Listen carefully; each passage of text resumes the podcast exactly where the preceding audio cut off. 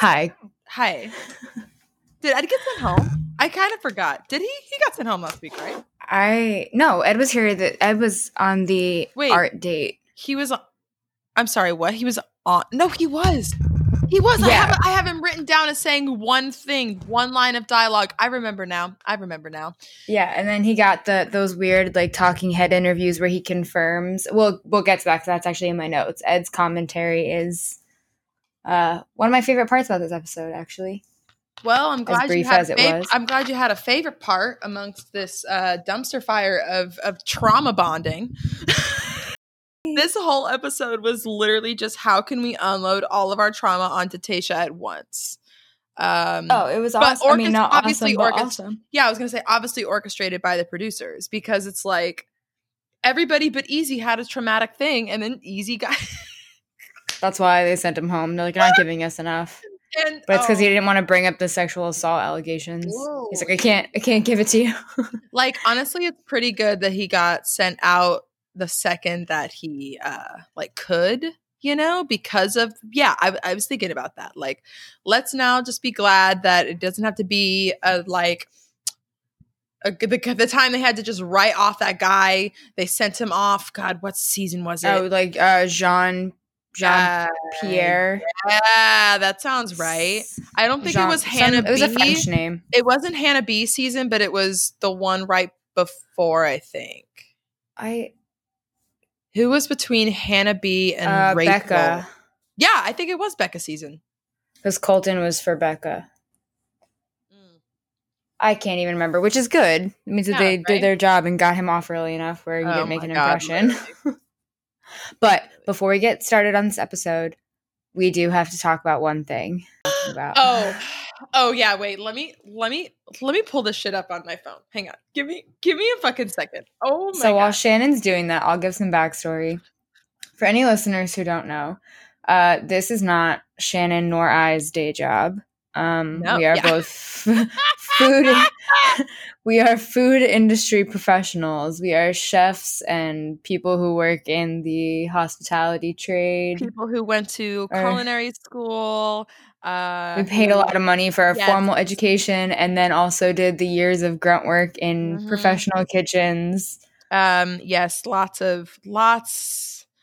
Lots. So we feel really passionate work. about food and about And- the food industry specifically. and cooking and being a chef and being and, and and and I'm actually not even one of those people who's snobby about the word chef most of the time. Like I definitely Oh, definitely I am. I will call my I mean I'll call myself a chef because I graduated culinary school You are, and I am a, right.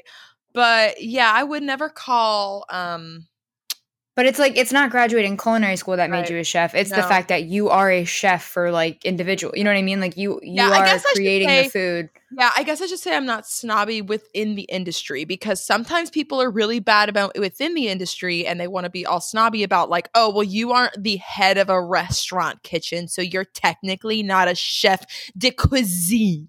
And I'm like, I'm not that snobby, but Yeah. like I am that snob. I'm that fucking snob. You don't just call yourself. You Yeah, we work for this shit. Leo fucking. Well, I'm just saying, like, if you join the military, if you enlist in the military, you don't come out of boot camp and like run up and call yourself a rank that is that you didn't earn. yeah, You don't No, give yeah, you're right. yourself a rank. hundred percent. And and and and I will say, you know, there's lots of people that break into the cooking world from out of cooking.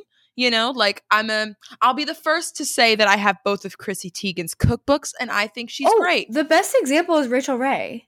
Oh my god, fuck! I forget that that's how she that she did. this. Rachel. So for anyone who doesn't know, Rachael Ray was not a professional cook. She got discovered as a personality, and then branded upon her personality and her vibrance and her energy. And it just so happened that she had a knack for Wow, you are hosting. Yeah, you're really like taking me back here because I kind of forgot. I like it's because because Rachael Ray has now become so synonymous with the cooking world. I forget that she is not someone like like Granted, this isn't Blown Pro. shade because she's obviously more successful than I No. am at this current No, moment in time. But yeah, like, she same. is making dog food I right have now. I have interviewed. So I was gonna say I have interviewed to. I've been on interviews trying to work at her magazines. I absolutely have always yeah rachael Ray, but yeah yeah no. So what I was gonna say about the rachael Rays, so rachael Ray yes does make dog, dog and cat food now uh, in like a fresh kind of situation, and I have given my cats her cat food, and they Tell me they not hate it. like it. literally, I shit you not. I literally, they like my cats, most pets, most fucking animals will literally eat anything. And even my cats, my cats are definitely a little snobby. But when I knew my cat Noodle wasn't eating it, I was like, oh, there's something wrong with it. Miso is the picky eater. But no, Noodle was not, not a fan. And it's really funny. So I had a lot of Rachael Ray cat food sitting around for a while until I kind of just like donated it to the, uh, to like the stray cats in my uh That's so funny. but okay i dig- we digress um so rachel yeah, ray back on topic. the reason we're talking about rachael ray is because there's a new person trying to fill in rachael ray's spot and she just happens to be from fucking bachelor nation And I'm upset about it. I I We are recognize upset, that very I'm upset. but like I recognize that I'm more upset than I should be. Like I shouldn't care because like we know we watch the videos. So, okay, okay. I'm getting ahead of myself again. Okay. yeah i'm literally watching the one of her four affordable ways to decorate your table for fall And she really is trying fine. yeah she's trying to that. do that little home lifestyle situation And I guess- So so I think Rachael Ray's like a really fair fair comparison actually now that I'm thinking about it because Rachael Ray like I remember she had her like 30 minute meals was her show and like she had a like I'm not going to go to to Rachael Ray for like fine dining advice. No, no, never. Literally, I will like. There's no. There's the only thing that I went to Rachael Ray for is um, being able to say E V O O out loud and people understand what I'm saying. Oh my god. But like but, but but there you go though. Like Rachael Ray has found her niche and like she knows what she's good at. She's staying in her lane. Like you don't see her putting in a bid for space at like fucking Hudson Yards for a restaurant. You know what I mean? Like she's not going to do that type of shit cuz she knows that that's not her her area within the industry.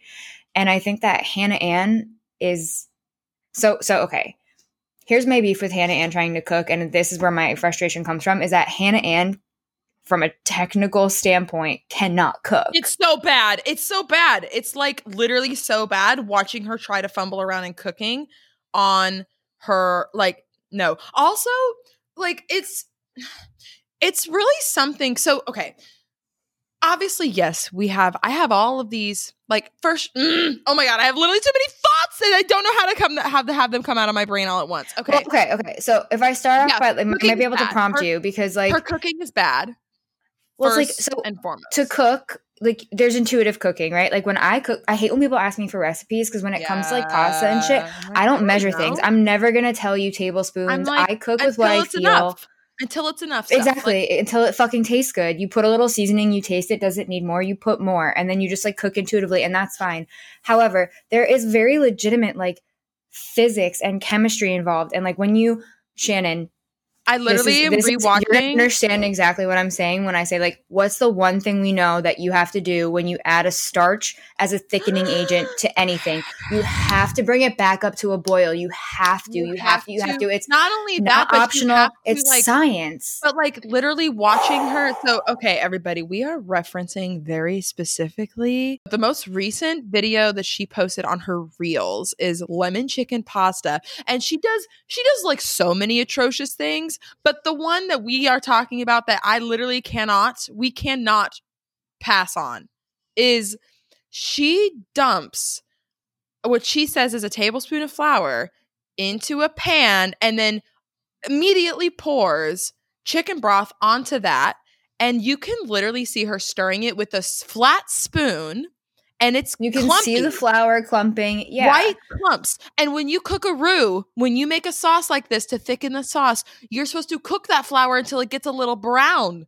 You're supposed to mend it meld it with your fat. That is literally what a roux is. It is fat and flour and you fat and starch even and you are literally fucking it up. You're fucking up the base like like that's the problem with this like- recipe. Like i remember watching this is one of those recipes that you start it and you see all of like on this video you see all of her ingredients laid out and you're like great. And it starts with one tablespoon of butter and two tablespoons of, of butter or of, of oil or whatever. And i was like wow i love that she's using both butter and oil. I do that all the time. And Because as a pro tip, guys, as a pro tip, because we'll tell you how to actually make this recipe. We'll really quick like No, put in these little yeah. tidbits.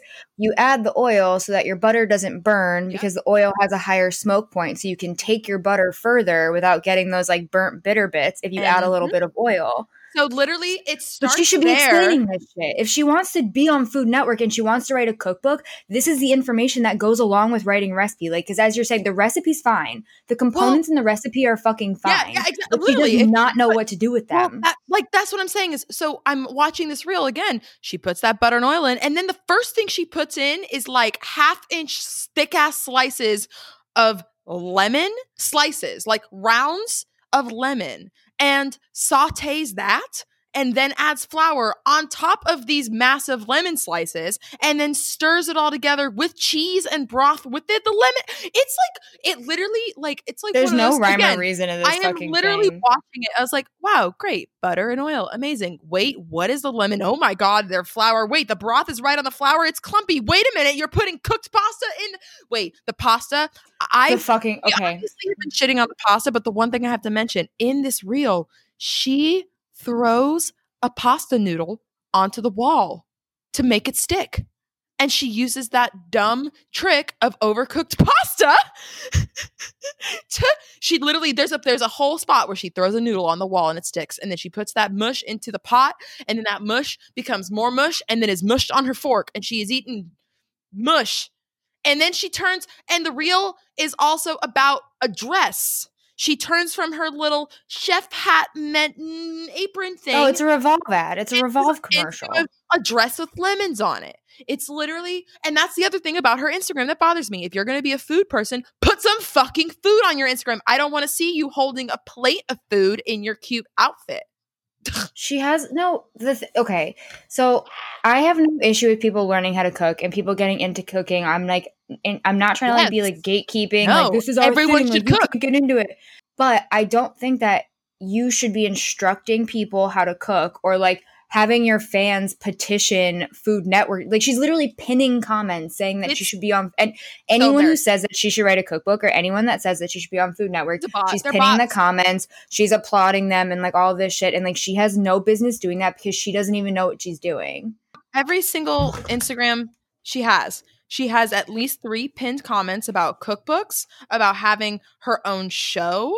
Yeah, like literally every single. Yeah, no. And I, but it's Ah. like anyone who made that recipe it's like that that thing that teachers are doing now where they're like having their kids like write out the instructions on how to make a peanut butter and jelly and then when you follow their instructions explicitly like you never get an edible sandwich because the instructions aren't clear this is like hannah ann's beef because like we we know as professionals especially i i worked in a very pasta centric restaurant for a while i'm from an Mhm. italian family fresh pasta something that i'm you're good literally. Like, in Jersey, the land of Italy in America. I, I, I- this is something that I'm very familiar with, and it's like pasta 101. And it's th- this is she's missing opportunities because she, if she knew this shit and she could share this information, she could give herself a niche, but she doesn't have. she doesn't knowledge. know what she's saying and and so it she's telling i just looked at how many followers she has she has 1.3 million followers and she is telling those 1.3 million people to eat uncooked flour which can literally be bad for you if you don't cook it properly Eat uncooked flour, overcook your pasta. Okay, like we can get into the science of fucking food on a whole other episode, but it's Oh like God, I right. we know that when you or when you strain the pasta out of the water, the pasta is still hot and residual heat from the food still cooks the food unless And you shock it. Like yeah. it doesn't stop cooking. and, And you never want to take you never want to take fully cooked pasta and put it in your sauce because it still cooks in the sauce. That's why people tell you to stop cooking your pasta at al dente because they assume you're going to cook it further after you Mhm. strain it. So she's sitting here like, make sure it's completely cooked, and then Oh. put, and then you see it. You it's this is what I don't get, and like this makes me sad, and I think this is what frustrates me because like I care about food so much and I care about cooking so much is that I can see it when she puts the fork in that bowl of pasta. I can see that that shit is overcooked and mushy. I would never take a bite of that. That texturally is going to be, I don't care how good the sauce tastes, texturally, I can see it with my eyes that that bowl of pasta is a fucking nightmare. And It's the fact that I can see all of those people commenting, like, oh my God, looks so good, can't wait to try it. And I'm like, you guys are the at like I I I don't even want to say assholes because that's that's not it. Like It's I know that like that's not it, but it's like people will really sit there and be like, "Oh my god, Hannah Ann, random girl I saw on The Bachelor. I can't wait to try your recipe that I could Google and find 10 million I just, like- versions of on actualfoodnetwork.com where people are bots are basically like, "Please be on Food Network. We love you." not even that, but just like I wish that people knew good food well. Like, have you ever, Oh as a cook, God, as a food service replied. professional, have you ever gone to a restaurant with your family and they and something is just like super under seasoned and like something is really bland, and then the people who this is going to sound really pretentious and dickish saying it, but like people who don't have as good of a palate as you have are like, oh my god, this is so good, and you're like, really? Like you think so? Yep. Like I'm not going to say it's not, but like fuck, like No. you guys think this is good? I literally 100%. Like sometimes I'm just like, "Wait, really? This is what you people I've be been very, very fortunate. I've been exposed, and I've worked at a lot of places Yeah, where, like, say, I've, I've I've had some of the best food in Manhattan. We're from, we we we are in one of the best food cities in the in the world. So, like, we are spoiled in in that LA regard. though, so, you know. Yeah, but they have like fucking Nobu, and now all these influencers are going to Saddle Ranch. Like, that's. I have a whole other thing about people. Oh, pro Just, tip, like, really fast. Time out. my Quick ad. mic. quick ad because I know you'll back me. Just like for any for any listeners who enjoy dining out and plan to go back to dining out when we are finished with this pandemic and Oh not a my moment God, fucking before. I'm not endorsing going out to eat unless it's safe to. However, when you start going out to eat again and you start dining, stop going to places that are popular with celebrities and popular on Instagram. Find somebody who works in the food industry and ask them where they go on their days off because the trendy places don't have good food. The people who work in food know where you're going to get the best service, know where you're going to get the best food because we're picky and we're Mhm. spoiled. Oh my god, especially f- about picky, like especially about picky service. Like there's, I can, I actually, Oh, I want hospitality. If I'm paying, I want the fucking I want the you're paying for the experience and if you don't the restaurant doesn't give me the experience or if I as a provider don't provide the experience to you, then I'm not doing my job. Yep. But anyway, wait a minute. I have to mention that uh, as I'm scrolling through her Instagram, Hannah Ann, she obviously pins tweet pins comments on every single Instagram photo that even are kind of unrelated. She has one where she is standing seemingly naked in front uh, behind a leaf. She definitely is not naked. It's just the way. Oh that yeah, I saw that one. It's not like She it's the one where she's has- like advertising decorating the table or something, right? She has mul- two comments pinned saying, Miss Martha Stewart, you are Martha Stewart times 10. And I want to throw up because no one will be better than Martha. No one will become Martha. Like, Martha is her. Uh, there's literally no. No.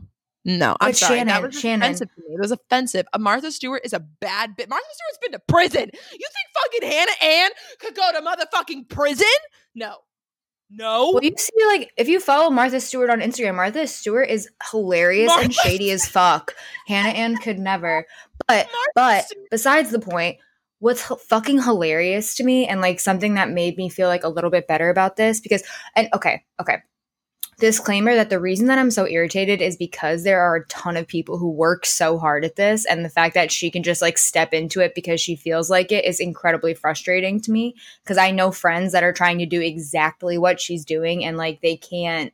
There's so much competition, especially in, in New York, for like people who want to be that kind of like network host, party host, like event planning type shit.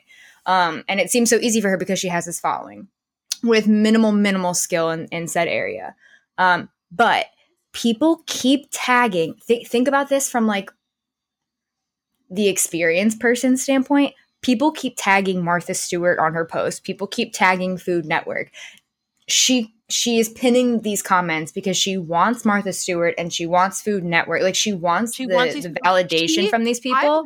and she doesn't even realize- Shannon, it's not even that. She doesn't even realize that if Martha Stewart were to watch one of those reels, Martha Stewart would have a Would- harsher critiques than me. literally well, she would probably she would no martha do do you no and would be like that's cute nah like like No, who was like that I, am sure she'd be nice because. Martha's professional as fuck. But like, there's no way that Martha, in, her, in the privacy of her own home, that Martha Stewart's gonna watch you make lemon chicken that looks like that eh, with that procedure, with that recipe, and watch and be like, oh my god, yes, hot take well probably actually lukewarm take but I think the only reason people fucking like Hannah Ann is because of her after the final rose show uh, showing against Peter. You will never, Yeah. I will never be with a man like you. uh, uh, uh," And she just was like, and I'm like, yeah, bitch, of course, Peter's an idiot. And also, like, it was, it was just like, it, it was. She was trying Do you so know hard Hannah to be Ann's sign? Becca.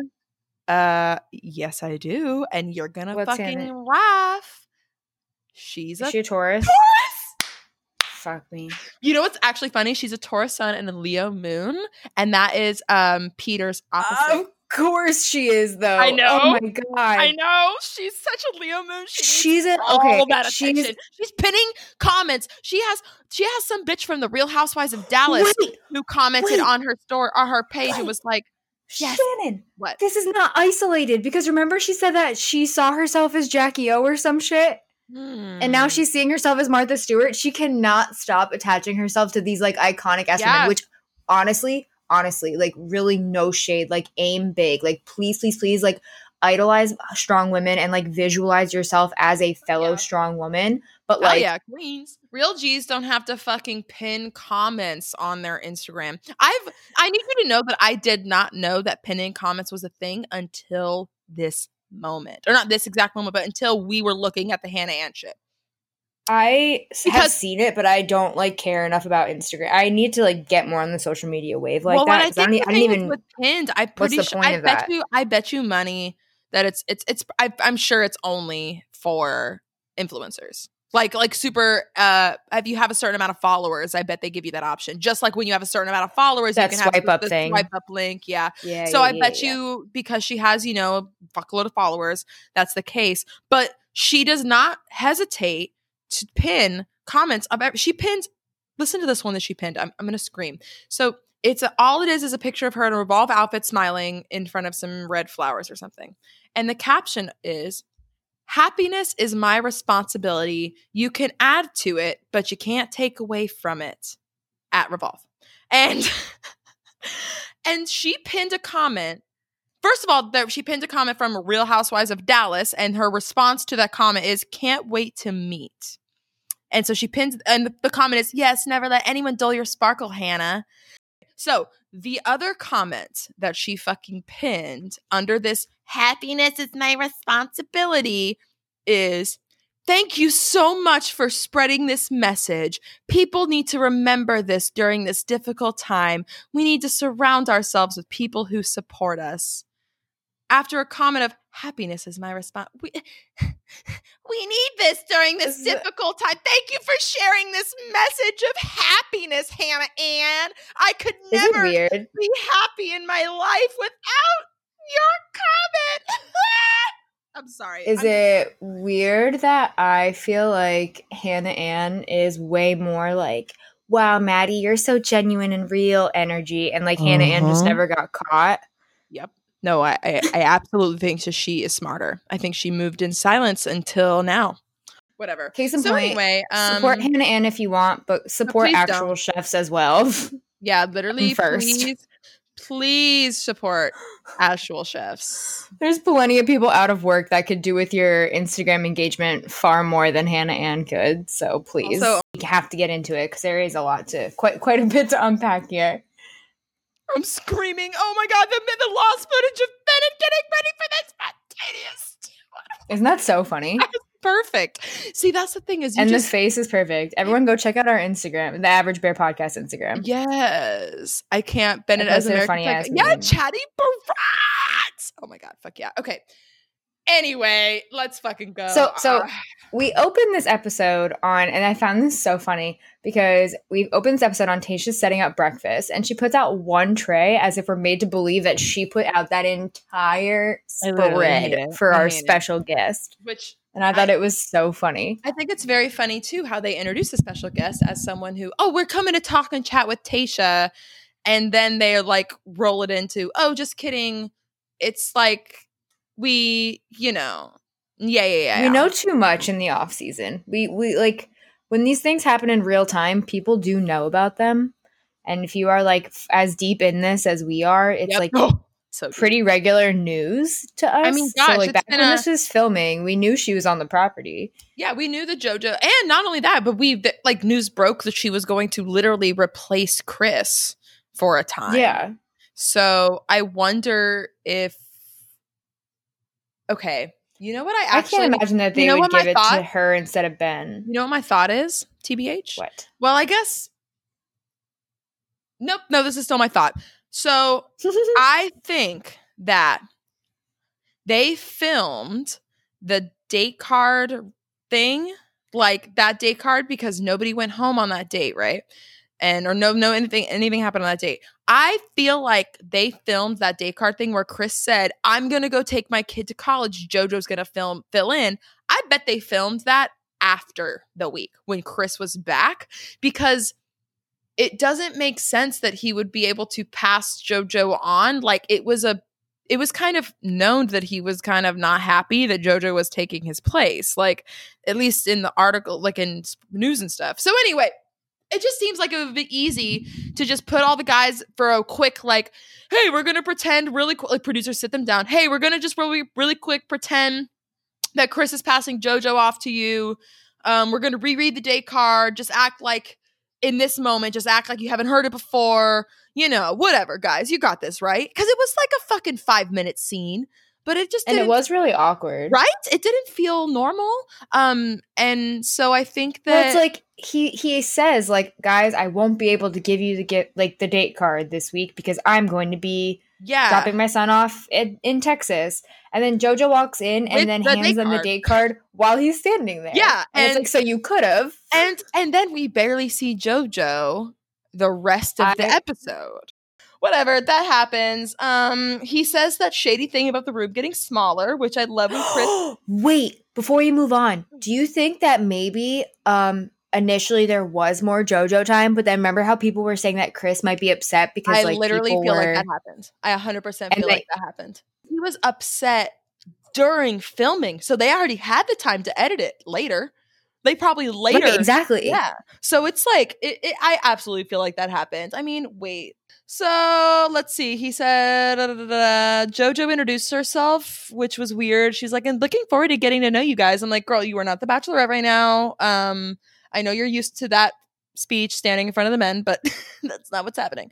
But she drops the date card, and Zac gets the one-on-one, and it the the date card is, "I'm looking for a man I can picture my future with."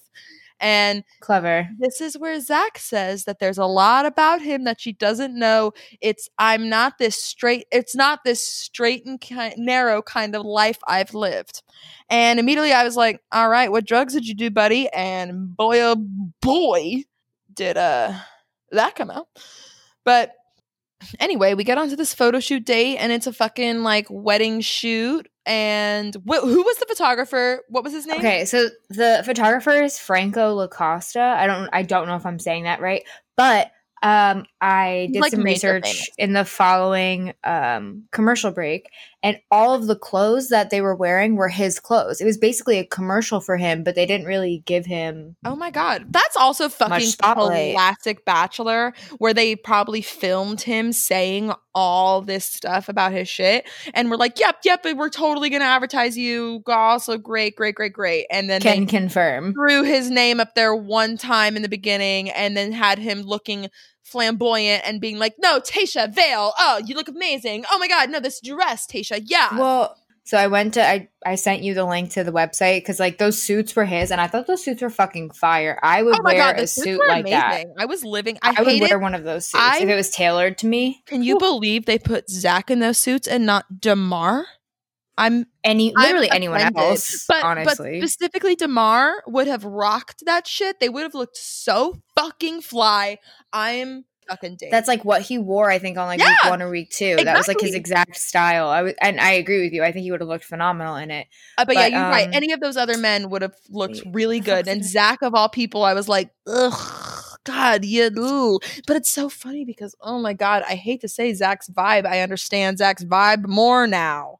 Why? No, I de- I absolutely do. But that's the vibe that I got from him initially, but like not for. I didn't know it was going to be like f- stemming from this oh my trauma. God. Yeah, so much. Like I thought it was just like I thought he was like very white bread and like was just like a good guy. But now I'm like, oh okay, like you've been through some shit. You've seen some things. You were a changed person. Well, this makes me think back to our very first episode where we talked about our predictions on the men. And I noted on Zac's Instagram that he posted, or maybe this was the for the first episode, but either way, I saw Zac posted a photo of him and his sister in like matching bachelor themed shirts for like the premiere night. And I saw this with Zac, like, and he's like, yeah, they're like, you know, playing up the like, yay, Zac. And actually, maybe it wasn't his Instagram, it was his, sis- his sister's Instagram. This was when we were stalking birthdays. Um, Yeah, but what a time. I Uh, remember. actually, speaking of stalking birthdays, now I need to know Zac's fucking sign again. I can't remember. Um, but anyway, he had these, you know, this tacky ass like, oh, watch party, we've got the shirts, and so it just it's just like these things like that that I'm like, what is going on? Are you like, were you prepped with this? I really think that Zac's like out of his element on this show. He's just like more attractive than his uh, like than other guy. I don't know. He's not. He's not he's a attractive, regular dude, but he but is he's just and also with like let's be real with kind of i mean okay let me, I'm, we're gonna fast forward really quick they're That's- just yeah. bullshitting through this fucking photo shoot day tayshia's they're playing up tayshia's fear about oh my god another wedding another this is gonna happen to me because i got married for once and now i'm stressed that i don't want it to be a bad wedding whatever you know that shit they're just like oh no tayshia would you wear a wedding dress again gasp with all the other was- fashion choices, it was very. It seemed very intentional to upset her. It literally absolutely was to upset her. And it also was to, I think, start building the narrative of trauma sharing throughout this whole episode because there was not a fucking point in time where we were just calming through the waters on this these dates. Everything was fucking boom, boom, boom, boom, boom, trauma. Um, but what I was noticing in this date, and this was before Zac mentioned what went down with him, but I was literally like, why the fuck is this man so bad at speaking words? He literally goes, she's having some thoughts when it came to the wedding dress thing. Like that, that was that was the sentence was, you know, she's she's having some thoughts. And I was like, what wait. and then he As most goes- people are at all times. yeah. And then he goes, um, there's another word that will be created to de- to describe her, which is nice, I guess. I was just like, okay, but that one wasn't that bad. But then wait, where was the other one? He goes. She kind of walks out in the dress, and she's kind of talking to him before before they have the picture part, and she's kind of freaking out, like, "Oh man, like I'm a little nervous," and he's like, I want you to, you know, like I want it to be, uh, you know, I mean, I want it to be real. You know what I'm saying? You like, know what I'm saying? Yeah. He literally couldn't finish a sentence of like, I want it to feel real, which I guess, sure, nerves, stumbling over your, but it's just like this was the continual issue, and I've noticed this when he speaks to her in general, like. There's not a lot of like actual substance until obviously he shares his story. But like prior to that, even in their like in the hot tub and all the other times they've been together, I'm just like, buddy, what is it that what what's going on? I yeah, I mean I I think that Mm. the only thing I can think of that's not like totally outlandish is maybe he's just like extra nervous. I don't know because he for me, seems I'm well like, spoken he with the men. Um, for me, I'm like, does he have Mercury in detriment? I gotta pull up this chart. But Well, it's like um, because he's been the guy that's been giving like the really level-headed, really grounded advice when all the other guys are freaking out. But then when you put him in front of Tayshia, yeah, he might just be he like can't formulate. I don't know, like nervous in front of girls, which I guess makes sense because again, his story, which here we go. Okay, so he jumps in and he's finally oh wait, wait, before this. I Hmm? literally hate it. So first of all, he immediately kind of like when he's like she's like, "Well, I was married before." And he's like, "Oh, okay." Because then that reminded me that these men didn't get to look up Tayshia before this whole thing. Um but then she's like he's like, "Oh yeah, same." And she's like, "Whoa." like she was like, "Wow, well, we can uh, bond." He's like, "Yeah, yep." And he's like I like it was funny to me knowing what comes later. It's that part is funnier to me now because he's kind of like, yeah, that's not even even a little bit of part of it at all. Like I was married for about a year. Yep. Mm-hmm. It was. Yep. It was a time. like but that's like just the the tip. yeah, the it was iceberg. literally the itty bitty. Like that was like the smallest d- detail. That was like the effect I also of his. did make the note. Sorry, sorry, sorry. You're good. Um, I did make the note that this kind of negates Brendan's advantage. Who's gonna win? Let's be real, Brendan's story is very sweet and boring. Oh, it was, you know, my high school sweetheart. We thought we'd ended to get married because of our family, and then we just didn't work out and we amicably separated. Meanwhile, Zac is like, I was a drug addict and I He which- okay. which- I'm sorry, but is- he admitted that he stole money from his. this like, is literally this I, I- you and i are thinking the same exact thing so i should say for anybody listening here he did not explicitly say i am an addict i am a drug addict. He said i struggled with addiction. He says i struggle or he he was talking about how he was doing drinking and whatever. He said he stole money like his checks checks from his dad to go cat that he would write out to himself and like go to cash at the bank. And he started it off this it's important to know because again it's important to know about the brain tumor so he said Mm. uh, he goes, Yeah, it was crazy. I had a brain tumor at 23. So he immediately, the day he found out, the next day he was having surgery for it. And then he said, um, He goes, I, he was, he said uh, that he had, that there was drugs prescribed to him. Oh, And this is exactly, and then he doesn't continue to say I much about it. missed that. You did because that's exactly what he, he said it really quickly. He's like, and you know, it's a lot to deal with, the, the- like the drugs and stuff, like uh, on the re- referencing the tumor. He was not referencing a trauma of having a tumor in surgery. He was literally referencing drugs and and medication, which of course also he's from. Did you did you? He's from where Haddonfield, New Jersey. But my friend was telling me about this and was like, "Yeah, it's such a fucking like white, nice, hoity-toity area," and it makes me think about it. And I'm like, uh, "Yeah, you mean these areas of the country, especially in the Northeast, that are dealing with the opioid addictions, the worst of all?" He's prescribed this stuff at 23 to manage brain surgery pain, which is what happens which is which is literally it's how people get addicted. It's like the most common story. You go to the hospital for pain and this and you're given a shitload of medication afterward because they want to make sure you are having no pain which is good but then they don't realize that your pain can go away at various different times and then you become so fucking addicted to those medicate that those pills that you can't get off. And this is what happens to him and I and he I think also he was talking about drinking and so he and, and partying. So I I definitely believe it was probably a mixture I think it was a mixture of of a lot of things that started with those pain meds.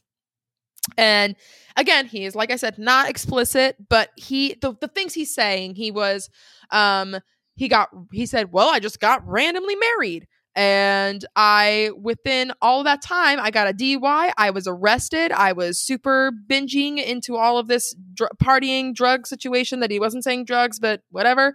And then he said that the wife left him after a year and then eight months from then like eight months after that he kept spiraling in a very dark place. And this is when tayshia drips in and is like yeah wow that's just like oh my god a hard time for you. Much like just yeah and he this is when he then mentions that he stole his dad's checks uh and then finally that was the moment what he was like i stole my dad's checks and i tried to go get them cash the bank teller happened to know him and called my dad and told him about it and my dad like came up and confronted me and that was he was like that was some whatever hit hit it moment so Oh yeah, he said that the teller was his angel and like saved Yeah. his life. which I am literally wait, oh my god, we do know this information. Again, we know his chart.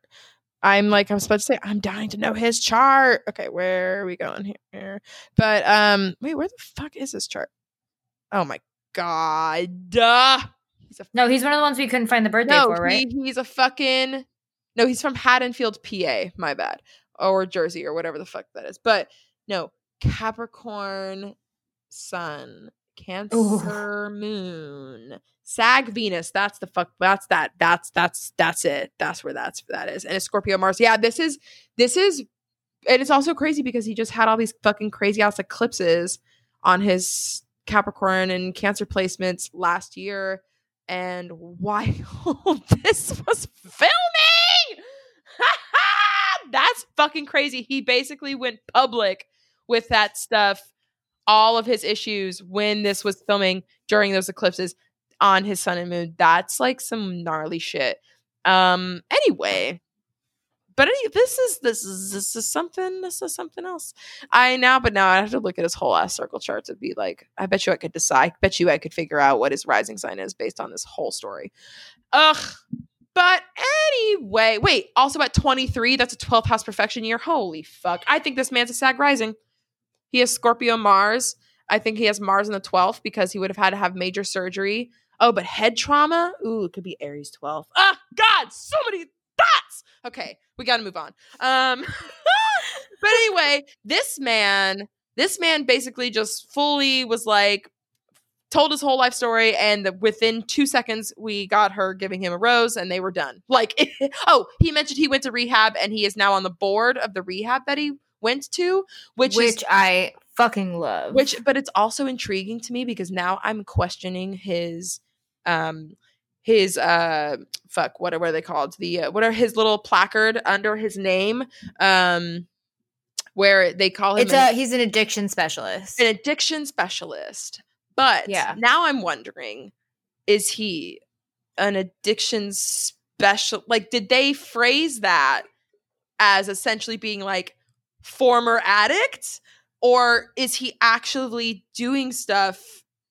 because when he no, no, said no. he's I'm on sure the that he's board of like a a- counselor. let's i'm hoping because I feel pretty not, confident. i would not put it past the bachelor though that's where i'm saying this is this is producership this is not a shade on him i'm sure he probably does something oh no, no, no. I know what you mean. I know that you're But not saying he like said- he's lying but to when somebody. he said he- he was on a board my brain shifted as to what his priorities were as far as him instead of him being like and now i work at the rehab as a as a as a therapist or as a as a this or something as something something related he literally said i'm on the board he didn't say well, you know like what I mean? When you to Tayshia. He And I feel like to is. Tayshia, if he wanted to really fully push the transformation person, he would have said something like, and now I work with people in the rehab that I also went to. And I ended up, you know, after after after working with these people and as this as the specialist, I am now on the board.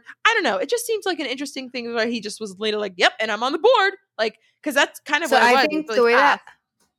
The way that I heard it and like the way that I take it is that he probably is an addiction special. Like you can you can be both, right? Because like usually the board is like a governing body. He could be an addiction specialist Oh, yeah, and yeah, yeah. also be on the board. But then when you think about like in his mind, he could be thinking of the um like spectrum of the comeback from like rock bottom lowest point, stealing money from my dad, to the board, which seems like more prestigious. It's like a governing body. so like yeah, yeah. while the counselor slash addiction addiction specialist work is more like meaningful and more thoughtful and like he was that's trying the, to the uh, deeper he's meaning. A cap, he's also He was- again, he's a Capricorn, so of course he was going to be like, "Yeah, now I made it all the way Yeah, to the I think he was- baby." yeah, I think that's what it was. I think he was like not glancing over his like I- meaningful work within it, but I think he was trying to like show the the grade, like show how broad the I the comeback was, you know? I really, really think that he is a Sagittarius rising. Like, like I, I feel like I feel it in my bones. I feel like that eclipse, those eclipses, would have been doing that shit. Oh man. Anyway, well, anyway, but yeah, it literally ends boom like that, Dunzo. And um, so then we're on to this group date, which they kind of play up as, oh shit, it might be a nudity date, and then it's not. Also, we completely glanced over because it was within this like super deep conversation between Tayshia and Oh yeah. Zac, we did get a cut to the men chatting. And Oh, Bennett is sitting there saying like he didn't want he didn't want Noah to get the one on one because if Noah got the one on one, Bennett would feel mm. bad for Tayshia that she would be forced to spend the whole night with him and it would be the worst night of her life. And I'm just like Bennett keeps claiming emotional intelligence, but is not recognizing the fact that he is being a mean girl. No, he is like he he Yeah, Bennett's there's a lot to say about Bennett, and this is really this is the first little blip moment. The editors are loving to do him dirty. I think they loved to open him up as the potential like they they they have enjoyed this arc for him as far as like Well, also though, I get the vibe, and like not. this could totally be producer manipulation because we know that they want to give us an entertaining and like enthralling TV show with all of this drama, right? But in my mind, the emotionally intelligent bullies are the ones with the deepest seated demons. Like those things are so Uh-huh. ingrained in there because you think that you are healed, like you think that you are superior and you're in this like emotionally advanced place, but you are actually so far the opposite and your self-awareness is lacking. yeah And like those are the people that scare me. Like the people that are like I'm so enlightened but are actually like fucking bullies on the low. And not even on the low. He's doing it in broad daylight. He just doesn't even recognize it's well crazy. and the problem so the problem is is that bennett is working on a level that is higher than the, these men as far as manipulation goes like oh god. I yep. is killing it and these men are dumb. They're like and, and i'm not saying they're all stupid but i'm saying they're dumb as far as related to like how to understand the nuances of these levels of manipulation. And and bennett is smart and women like us can catch on to those kinds of manipulative tactics like fucking easy because But here's the thing, that's the Shannon. normal it- play but he It is took me until week seven to pick up on it. well I consider myself wise to it, and he still fucking got Well, me for oh. like four or five good episodes. I since since I think well, I've always been saying he's manipul he's been manipulative since um it was because it wasn't Clare. He didn't have enough screen time for Clare. That's the problem. We went this long, quote unquote, without seeing it because he didn't have screen time. This is kind of the kind of oh, stuff that that's fair. this is the kind of stuff that would have popped up earlier if Clare and Dale weren't, you know, in love. So If I met him face to face, if we met Uh-huh. him face to face, Like, okay, okay. I feel better about- about it now. Think about how his limo exit was. They were ready to play that up, but they just had to put it on pause. Like it just feels we feel too distanced from his limo entrance. And I did hate him. That I my initial I did we did have to apologize to him. Remember, we Right. did not like him first episode. and okay. he ends up becoming he ends up becoming a more voice of reason because he ends up noticing that his like he's not going to get Clare. Like he had no, but now he's threatened by Noah because he is, and he keeps using that phrase of "you are, uh, you have no chance with her" because he is the one who thinks that he has the chance with her. It's fascinating to watch the layers of the manipulation just topple down, especially as adding Noah to the mix, and um, it's just it, it it's like it's wild because again, at first it was Chasen. Chasen just lost because Chasen is stupid compared to Bennett. so, but Noah was impressing me this episode, and we will get to that. So, anyway, and I know I- we yeah. have to we have to roll to it quickly because shit, it's like we've been talking for it's so getting late. Yeah, yeah, we gotta blow. No, through. it's all but good. there isn't much left to the episode. This is too, and so. also this shit was will fly by because it's all just like blah blah blah to me but it's just like this this group date is trauma bonding central and this is where they also start playing up noah and bennett's rivalry because of um the so like it's an art date and they walk into nude models and first of all these nude models look exactly like every nude model couple i would expect like an older man with long gray hair and his wife who could be younger but also is probably older and just looks like that like you know what i mean like oh no, you see the you see this couple walking around. and you know Like they're the East Village. They are the people. they are the people who are nude oh, models do in every, literally all the time. They are the they are the nude models in every like scripted show about that has a, a scene with it. They just pop up. But anyway, so they have to say that they're gonna draw the human form and blah blah, and then they all just draw crazy shit and have dumb presentations. Who cares? That like honestly, the first part that part was like they could have cut that part and I would have been fine. Um, they just did it to have shock value. I think they were they they wanted to make sure like the men think that they were gonna have to get naked again. Cause that's when Blake, have like Blake is like, this will be the third time I'm naked on this journey. He said on this journey. well, that's. I made a note that like you can tell that the guys have fucking PTSD from the way They're that the producers treat them because I but like if I walked into a room and I saw nude models, there are already nude models. You don't need me to be nude. My assumption would not be that I'm getting naked. My assumption would be that I'm drawing the already naked. that I have to stare at naked people and they're gonna make me feel awkward about that. Right. And these Like- men are so traumatized that they're immediately seeing Oh other God, naked I people gotta get are assuming, oh my god, I'm gonna have to get naked too. oh my god, it's chaotic. Um, but anyway, But we get Noah or we get Noah and Yeah. Bennett's little tiff with the seating arrangement, which is our if we had like a little YouTube thing, we put a little counter here for like Bennett manipulation, like oh my ding, god, like one tally mark. this is this is this is like the second or third tally mark. He he nails it because Noah's already sitting. He's like fully seated, and Bennett's like, and this is the way they filmed this, and the way it made it seem like it looked like it wasn't. It may not like it wasn't supposed to be something on camera, and they included it because it was Bennett being shady. Because I think Bennett was trying to tell Noah, "Uh, hey man, I'm like seriously, I'm supposed to be here. Like they told me." Oh I'm yeah, those cameras never stop. Yeah, he goes, they told me I'm supposed to be here. And I'm pretty sure he was talking about they producers, like, oh, they, they told me I'm sitting here. And Noah got up and moved because, I mean, yeah, if you kind of heard maybe through the grapevine that someone told him to, like, oh, well, I'm supposed to be here, like, and no, Like it's totally yeah. probable that there were seating arrangements, so like it's Yeah, yeah. believable. However, it's very, very interesting the fact that like Noah did say he's like, nah, man, you're just saying that. And Bennett, this is the prime example of like if you say anything with your chest, the, if you are Yes, confident, yes. people will believe you. confidence, If you confidence, believe it, because that's what he's like. Because that's exactly when he was like, nah, man, no, for real, like seriously, Like no, for real. Like I'm I'm serious. to sit here, and it wasn't. And Noah just got up. Yep, he just moved. So then, yeah, and he's sitting next to Tayshia. He's like, "Oh, look at us." Um, and then, okay, I thought I had a few little mentions from the art, early art. The the artist lady mentions to Spencer. She goes, "I love that you made sure the nipples are in there." I mentioned that there are terrifying drawings, and then the next after the drawing is they have to blindfold themselves and make shit out of clay, um, like or whatever the fuck, and this is when I started screaming at Bennett, is because they're both blindfolded and he kisses Tayshia. And this is everything about this. again another non consensual blindfolded kiss that a man has planted on Tayshia. And this is the, the third fucking time on a date we have had a blindfold on because we had Clare blindfold. Like, I. I'm just really stressed. I think that the, these producers are like, well, well, when in doubt, we just blindfold them. Like, there's nothing to do here. Um, Well, I like I made a note later, but it's really kind of just relevant in this portion of the date first, or like this moment between Tayshia and Bennett first.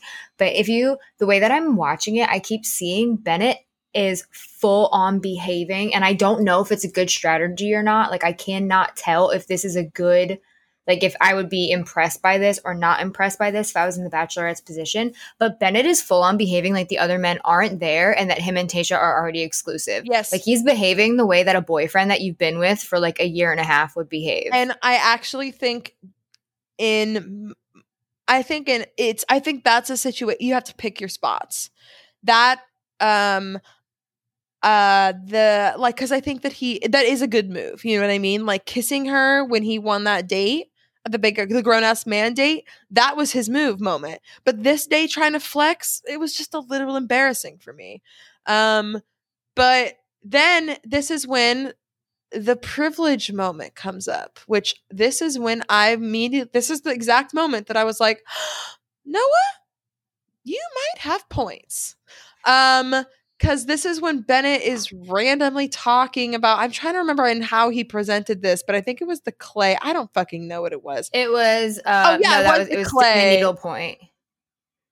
Well, it starts with the clay because it starts with the clay because the clay is like his imaginary map of all of his real estate, and Noah asks him to spell Oh. privilege. But then he does the needle point, saying like, "This is my heart. I've had a hard and challenging life." No, no, no, no, And no. that's The when needle it, like, point was late, but but but it was this was specifically because he mentions in that little in the real estate thing, my Hampton home, my New York home, Yeah, my yeah, yeah, yeah. California home, and this then is like where it starts. this is like the, the initial. oh man, that's privilege. And he and he was like, oh, what's privilege then? Where's the privilege man or whatever? And he goes, I'll let you answer that. And he goes, that's a privilege. Oh no, how do you spell privilege? And he goes, that's a. I'll let you answer that. And Noah's like, that's a privilege to answer. I kind of was screaming and I was kind of living for Noah in this moment. Like I I you know, I'm not going to lie. I don't like I still do not stand Noah or like him as a person, but this is as far as Bennett versus Noah, I'm coming out team Noah starting right now. Yeah, if there was going to be a way to respond to Bennett, I mean, I wish that he was. You can tell that he's nervous. You can tell that he's a kid who's like not comfortable with like no, adult that's, confrontation. That's the problem with Noah too is is and I, that's why Bennett is able to play up this so much and is kicking ass because he is like he's overwhelming this dude who's young, who's uh, like y- young compared to him. And yeah, no, he like he found the insecurity. Like he found where Noah is feeling uncomfortable. Bennett is literally eleven, a whole decade older than Noah. He's he's eleven years older than Noah, and is treating him like a like like that, and like oh my god, which. And we know that number because he whips it into an on the fly defense yep. deflection later, which was sociopathic and impressive at the same time. That was Oh my god, I can't wait to get to that. Okay. It's terrifying so, and amazing. Now we're back to these big fr- like we're supposed to do uh self portraits and essentially it turns into a massive trauma unloading of every man. And Noah starts with like a yin yang situation. There's a darker side to me and a lighter side, and I only show da, da, da, which is very Scorpio of him. And then this is where I'm gonna like rapid fire until there's important shit going down. Because honestly, for the most part, it's just like, uh, boohoo, my shit is like Brendan had the fr- empty frame, did not create. I hated that. I hated it too. He did not create a single thing and said, uh, I'm in the frame self portrait me, but I want to include you. Turn the frame sideways. Tee hee. That's it. Bennett did his embroidery and mentioned what you said the shit about fucking his home or whatever. I didn't grow up Which, from privilege. You'd be surprised really quickly want to just like throw this in here due to the fact that we just had this Black Lives Matter conversation last week and like due to the current climate, like Bennett seems to be that white guy that doesn't believe that white privilege is real Yo, and thinks that because yep. he struggled, he didn't have an advantage. And when you think about like he went to Marist, like he went to a really he popular private school in a wealthy area. Harvard. But it's like even from high school, like you were you were in a state that was location wise close enough to a private school that you were able to go before there's even the factor of whether yeah. you can afford to go. Like you have all of these legs up. So when someone's calling you on your privilege like if the first thing you do is say like um no mm. like i've hmm. had it hard but you spent every other week talking about how well i went to harvard. I'm in the upper echelon of yeah, man. I well it's like say it with your fucking chest then. Yep so it's just ugh, a mess. Sorry, and, just had to throw um, that out there that like you're right. Be accountable right. and like if you have privilege, acknowledge your fucking privilege. Don't try and deny it just for your like to save face. It's Bennett it, fucked up well, in this moment. It, this is exactly this is big fucking error on his part. So and then we get Ivan talking about literally right. I love how we have Ivan right after Bennett. Perfect contrast. Um, Ivan talks about his uh, how he's nervous his dad won't get to see the man he created because he's older. He has this cute puzzle piece situation and has Tayshia interact with his art, pulls him back in. Um, Blake talks Blake talks about seeing a lot of crazy shit from his parents, and he drew turtle doves because they're the only monogamous uh or they're one of the only monogamous birds or whatever the fuck. Oh my god, it was um Riley talked about. I kind of was cluing out during Riley because I was thinking I was trying to write. I don't know. Um, I, I actually did make a note for Riley because like I really, really, really, really, really need them.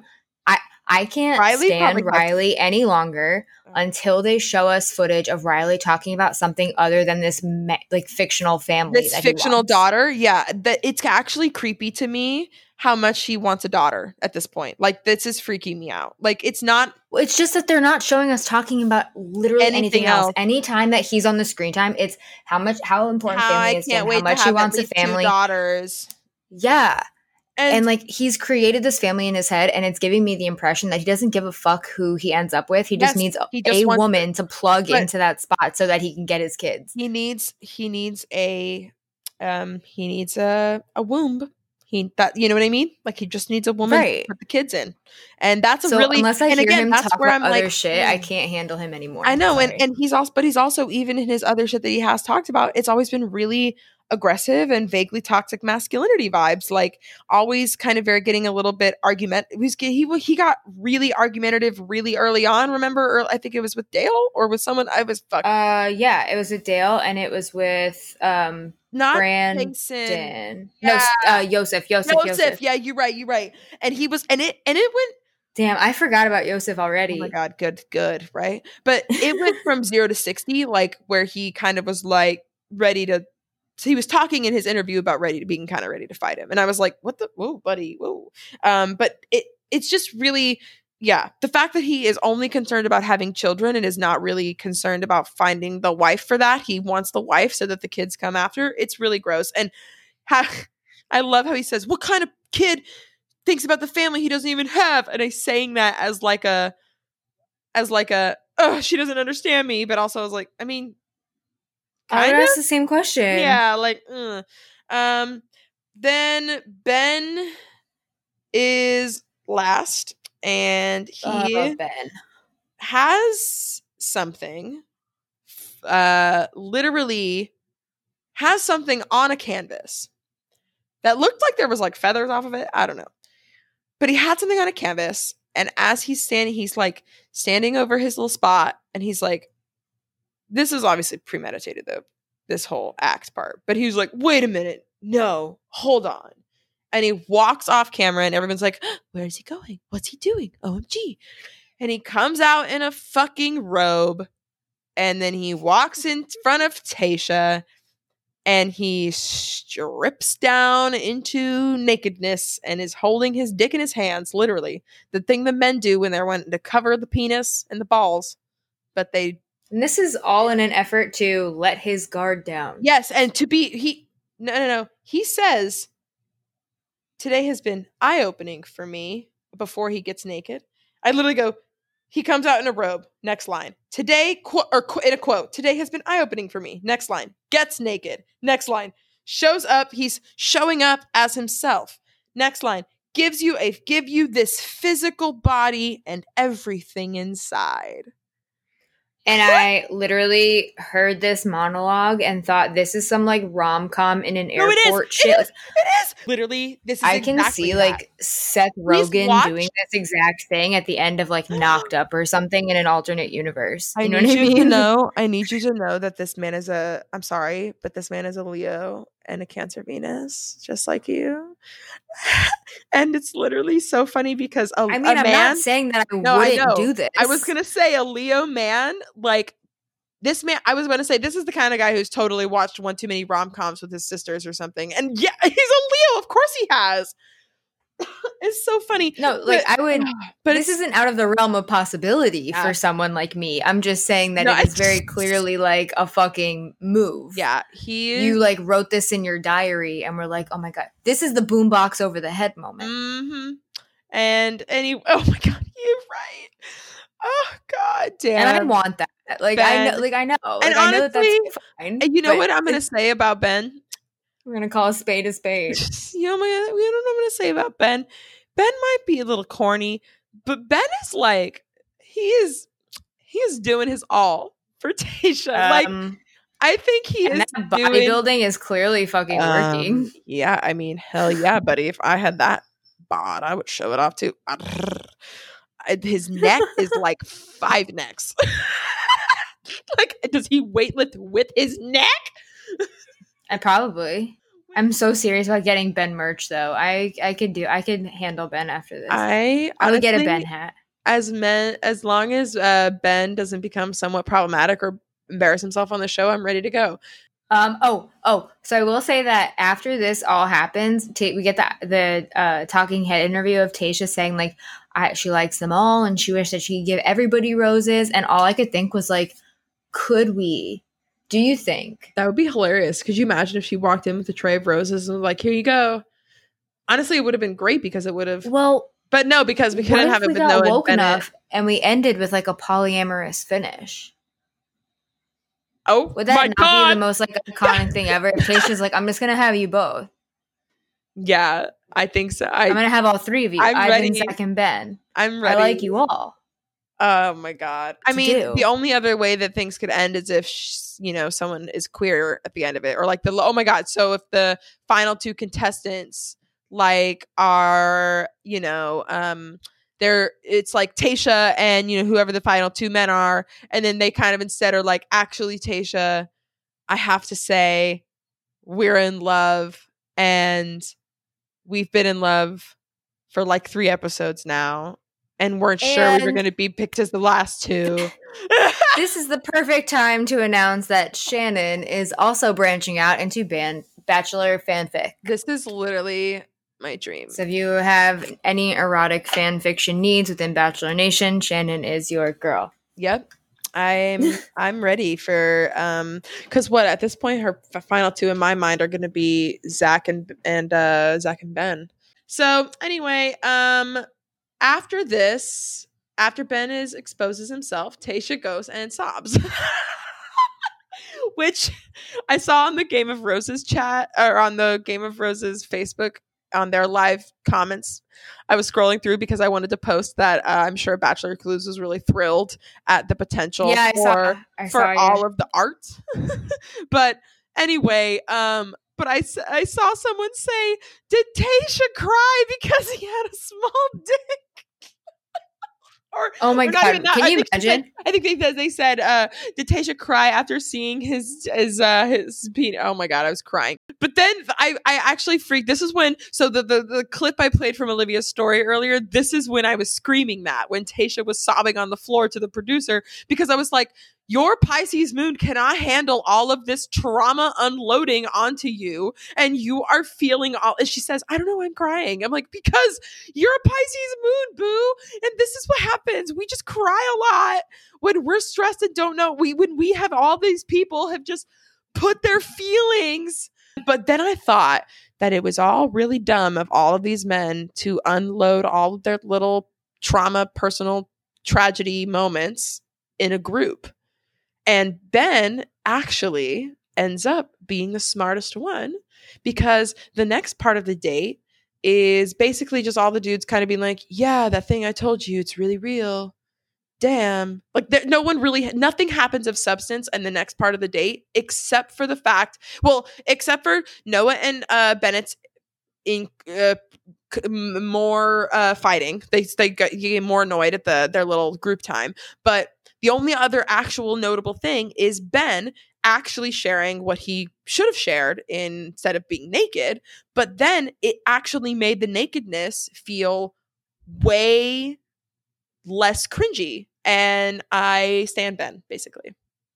Oh right, no, it almost like you needed that extra layer of vulnerability to make it make sense. yeah and i understand well because right like this is the away context that you needed. yeah like if he walked away from that date just naked and didn't share the second half of his of his story uh on that exact date i would have been like buddy why the fuck what are we doing here but when he s- shares that he struggled with um eat an eating disorder uh, when he was very young when he was 15 also he's a leo. Of course he was very concerned that you know he's like girls don't like the fat kid. And so he was like i um worked out. I stopped eating. I dropped 70 pounds. Um he said that he was bulimic for a long i think he, he said a fucking long time. I can't remember. I don't i think 10 years feels too long but he said it for a while like he was like i was bulimic for a really long time. I struggled with this for years.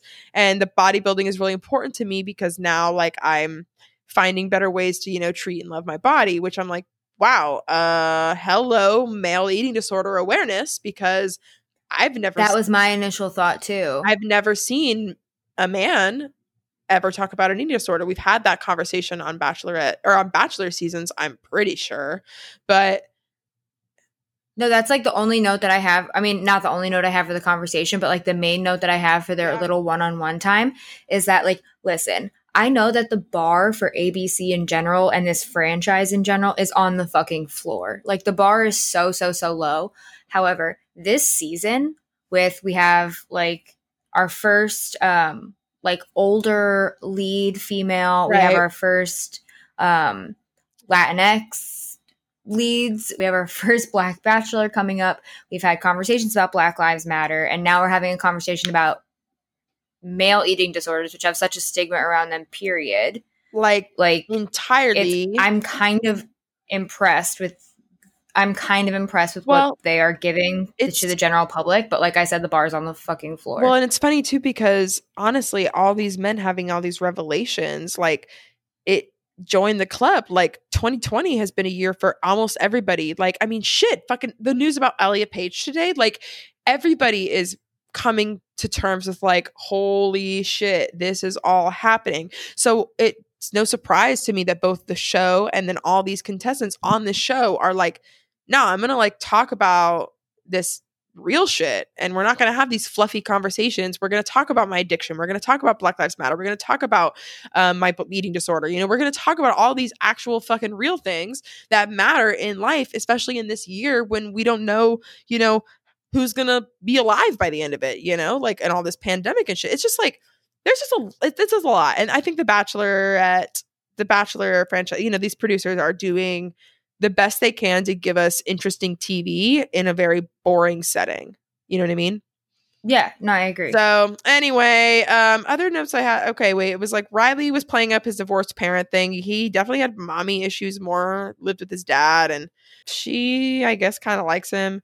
But then we're back to Bennett talking shit, and this is when he Noah says pretty. This is when I said. Noah says pretty calmly that he's tired of the song and the side comments and says that he can't he can take so much but now that it's just getting annoying. And bennett is basically just like oh man you know i don't even know what you're talking about. Like this is what bothered me the most about bennett is i'm like i understand you're trying to play this manipulative game but it's you're you're losing it a little bit when you say you have no idea what you're talking about because it's like what do you you've been literally mentioning over and over comment after comment. I guess maybe he's naive to think that no one's paying attention when he's being filmed. Tee-hee. That's it. I think he's getting cocky. I think that Yes. he's like oh he, yeah, he has started seeing himself like w- the mind games he's been playing and the manipulation tactics have been working. So now he's sitting there saying like, "Oh, so these men are easily manipulated. Cool, sick, great." Yeah. And now he's like doing too much. Yep. He's overplaying his No, hand. I mean, he's like he playing even was himself. he was, and I wrote that note exactly when he toured later in this uh, episode with the two on one is he walks in way fucking cocky, and I'm like, yo, it's embarrassing. Oh, that that gift, which we'll we'll get to. I've Oh got my like you. Yeah, yeah. all right, yeah. But anyway, so anyway, Bennett when when uh Spencer so okay so he says he's acting like he hasn't said a single snarky comment um Noah is talking about how uh he how Bennett talks down to him and Bennett's like well if you're mentioning that I call you a juvenile or uh, you mentioned that you're that you're you're little Noah if that's contradicting it's just because or no young Noah he says if that's if that's condescending i you know i'm on, it's only because it's you know you're the youngest you're the, and i'm like oh my god he he's doing everything to get under this man's skin and noah is Oh, honestly dude, Bennett's a holding it- fucking gaslighter. Noah is holding it together really well. Uh, even toward the end of this episode, like I think, but then Spencer pops in in a little in an interview to agree and say that Bennett does talk down to people. It's just that he does it to Noah the most and thinks that Noah is an easy target. And Bennett, I noted too in this scene when he's looking at Noah, he has absolutely no light in his eyes. Light, no catch light. It is something that, as a photographer of photographers past, that's something that is like a noted thing for noting that like that's how you can see sense that other people someone has life in their eyes like it look there's reflecting of any light from the room he had nothing it was ah it was like black I made this eyeballs. note. I literally made this note when him, Tayshia, and Noah are sitting down, and I will touch to it when we get there because I um equate him to like a shark. You know when like sharks are getting ready to kill something and they're like ready to go in for it and their eyes do that thing where they glaze over completely black. Yeah. Anyway, this one comment happens that I was obsessed with, and it really shows me a lot. Spencer, they go like it's such a random placement. This should have been this should have been a longer conversation at the end of the episode instead of the bullshit shit on the Ferris wheel. But when Spencer t- says that Blake made a penis out of clay and that he's not surprised that that happened because everything he says goes back to sex. a man was constantly turning conversations back to sex, was making penises out of clay, I'd be like, bro, what the fuck? Because this is also the same man who told him, who said that he's friends with all of his exes and he has never treated a woman badly in his entire life. Not even. Nope. And you can't forget, it's not even just that he's friends with them. It's important to him that he be friends with them. Important. So anyway, It's a matter of was, importance. That was hilarious. So then I honestly don't give a fuck about this date. It's dumb it, I was so annoyed because it's a fake fucking haunted house shit at La Quinta. You're, spe- you're expecting me to believe La Quinta Resort is haunted because so no, I was Shannon. Was, I did some research. Oh my god! Thank you, thank God. I was like, um, who the fuck is William Morgan? Some oil guy? Of so, course, their their story had to be about a rich person.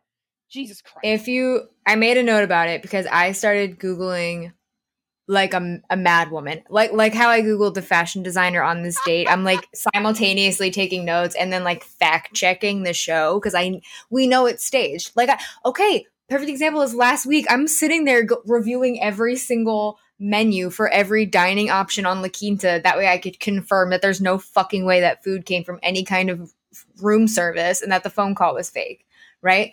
Anyway I'm searching about like is La Quinta haunted and like ghost stories at La Quinta, and I can confidently say that there are very few mentions yeah. of guests experiencing hauntings on like their Trip Advisor, mm, um, yeah. which I've been told by a hotel professional that I'm very close to that that is like a very real thing. Like hotels actually pay quite a bit of attention to oh. TripAdvisor. Oh, and also hotels also it's like better than Yelp. Hotels also pay attention to hauntings if uh if well, if that actually rumors, is a thing. There are not reviews of guests experiencing hauntings, but there have been long-standing stories of hauntings at La Quinta property. Like if you Google La Quinta property or like La Quinta Palm Springs hauntings, like you there you will come across accounts uh, of it being haunted, but you're not gonna get like if if you and I went to La Quinta right now and we did not have knowledge of it having these ghost stories or having been haunted, and like even if we came across something weird in the building, we would chalk it up to like electrical failure and go about our business. Yeah. You know what I mean? So yeah. like no one's outwardly said like I've seen ghosts, but there are there are sources that say that the property is haunted not by the people that they talked about. And very obviously we know that La Quinta is an incredibly popular resort. It's a waldorf astoria property. It's owned by hilton. Um, this place experiences heavy foot traffic when they're not being bought out by ABC and we're not in the middle of a pandemic. There is no fucking way yeah. that they would have like a relic, like a lost love note for the ghosts that haunt the property, oh just oh like God. lying about in a room for anyone to find. Also, that so this room, was, this was no, fake. This was clearly. all fake. This was entirely faked. It was a fucking room that they that they pulled all the furniture out. They replaced with dumb furniture they found at a weird ass pawn, pawn, uh, pawn shop. They put fake families on the walls. They uh, turned the AC down really low. They played. Yeah, like that. That was all. They played bullshit. crying noises from a speaker outside a phone, cell phone in another room. They made them walk around in the dark so they couldn't actually see the La Quinta normal walls and shit. It just, it was absurd. This shit was just, abs- it, this was this was the first date that I was like offended that they tried to fake that shit to me. Like, I get it. Well, I get that you're on this resort. I get that you're stuck on here and you don't have all these fun date ideas. I get that you have to play dodgeball and you have to get these men naked and you have to do all this bullshit. But if you're gonna try to convince me that this shit is real, I no, this is bullshit. They were well, running around screaming in the dark like, for no reason. It was stupid. I can appreciate the fact that, like, like I said, like what they were experiencing was obviously not fucking real. There are no accounts of guests experiencing things like that. Like it's c- obvious, plain as the nose in front of my face. You know what I mean? Um, but I do, I will give them credit that like they didn't make, they didn't actually like make something up. Like it is based on some kind of like truth to the resort, like some kind of like historical accuracy to it, but it's clear that it was played up. And I wish they would have done like a genuine ghost hunting type thing. Me too, because there's a there's a lot of shit you could have done. You could have you could have done fake like shadow puppet things or like I don't know. It's just it was just stupid. Well, it just makes me uncomfortable because it's the same, like I said, like the same deal as the room service phone call Oh, yeah, yeah, yeah. last week. yeah. I, you have to know, like we as viewers have to know that Tayshia and Eazy both know that that's not real. So you might be scared. It might be like an adrenaline rush in the moment. Like we know that Halloween haunted houses and like hayrides aren't real, but they still can get like spooky if you're scared of that type of shit. But it just makes me question the authentic we all we already know it's not authentic disclaimer but like it makes you question the authenticity of everything because like that's clearly a played up reaction and yeah. we it's it's obvious were it's not even like yeah. subtle anymore It was just, ugh, it was embarrassing all the way around. Like literally, wholly, fully, completely. Okay, so now to get through this fucking bullshit date, they just talk about, oh, we're gonna conquer our fears together. Oh, Eazy's like, uh, yeah, whatever. Uh, I like you. I like doing this shit with you. Whatever. They're screaming over nothing. Um, God, what the fuck else? It's so bullshit. Then they go to dinner and literally, um their fake dinner and all that happens is that she he wants to go all in and he says that he's falling in love with her. She does a large gulp and that you can hear you can hear the gulp in the audio. And like i i, I noted like i love when they do that. it was so funny but she was not even subtle about it. And so then uh he literally she just immediately was like nope this ro- you don't get the rose you deserve someone who will love you all the way blah blah blah you're great i don't care i, tu- I tuned out because we called it. We said I I I said to olivia when this happened i timestamped our messages. At 20 minutes before this date we said we didn't think Eazy was gonna make it. 20 minutes! Oh yeah. I was like the no, whole I group thought that date. this was intentional to give him like a semi graceful exit, which is more than he deserves, in my opinion. agreed. Um, allegedly, So- right. but- but uh so yeah, and then he's gone. And but my favorite thing, the funniest part was to me was why they put this man in a car to what? Drive around the resort? they just needed the the the, the emotional car exit. Is he the first one? no. I i think he I mean, technically he for is. Tayshia, but like they kicked they kicked Brandon off. Clare was like kicking people off on a whim willy nilly. but Remember? he wasn't kicking them off. They weren't having car interviews. They were all kicked off and interviewed right after their dates standing up. I know don't- that's true. They did go off in cars, but we I haven't seen any car I don't any interviews. car exit until this exact moment and i'm wondering like